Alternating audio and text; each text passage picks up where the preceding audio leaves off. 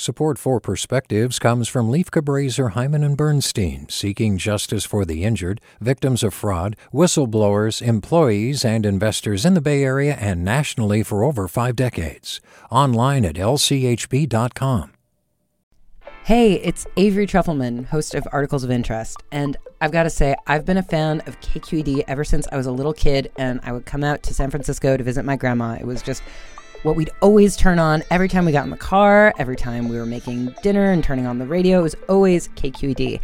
And then over the years, I've become a massive fan of KQED podcasts because this is local reporting at its best. These are answers to questions you've always wanted to know, interviews with exciting, unusual voices, necessary journalism, all told with love and care and artistry. And did you know that a majority of KQED's funding actually comes from members? It's just people like you and me supporting the programs they love while also getting access to cool events, behind the scenes footage, and so much more. If you want to sign up and be a part of this amazing community, visit donate.kqed.org slash podcasts to become a member today. That's podcasts with an S. Thank you for listening and thank you for your support. From KQED. It's no secret that one of the things holding America together is a phenomenon that seems to suggest the opposite regularly breaking apart. We're taught to push boundaries, and our history is a long trail of breakage, healing, and new opportunities made possible by the process. Hemingway famously said, The world breaks everyone, and afterward many are strong at the broken places. I think that can be true for countries as well. I lived in Japan for several years, and that's where I first learned about kintsugi, which is the art of fixing broken pottery with a highly visible lacquer, often gold or silver. With kintsugi, the break stands out more after it is fixed, not less. The lines of repair are there for everyone to see, adding new contours, textures, and colors to the piece. It's as if the item has a new set of golden veins that restore its youth and luster. The point with kintsugi is not to conceal flaws, but rather to expose and even celebrate them for the natural part of life they are. The repair becomes not just a fix, but the very thing itself, adding a unique element of beauty while endowing the object with new strength and durability.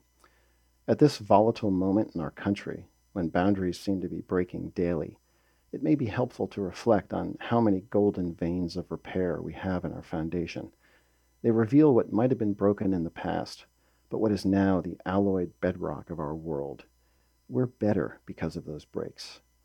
We are, of course, all flawed and imperfect, but those imperfections can be markers on the path to a better place.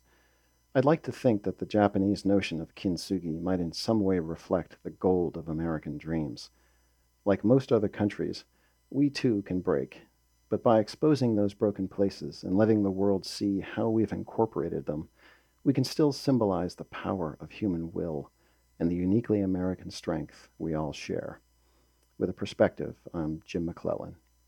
Support for Perspectives comes from Lieff Cabraser, Heimann and Bernstein, seeking justice for the injured, victims of fraud, whistleblowers, employees, and investors in the Bay Area and nationally for over five decades. Online at lchb.com.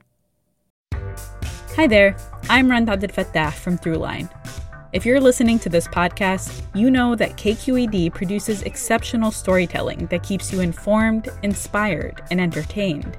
Their podcasts cover issues from your neighborhood to the entire country and everything in between. Support this work today.